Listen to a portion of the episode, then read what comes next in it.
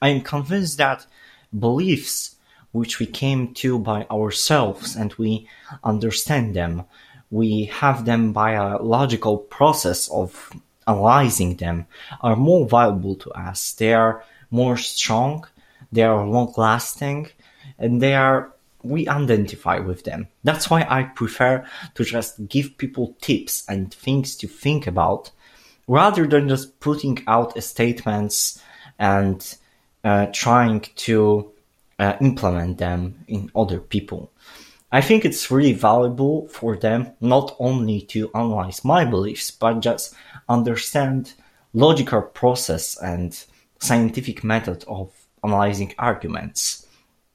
It's really great, and it, it doesn't violate anyone. It's not um, unpolite because you're just asking questions. If somebody doesn't want to get involved into conversation, um, he doesn't have to.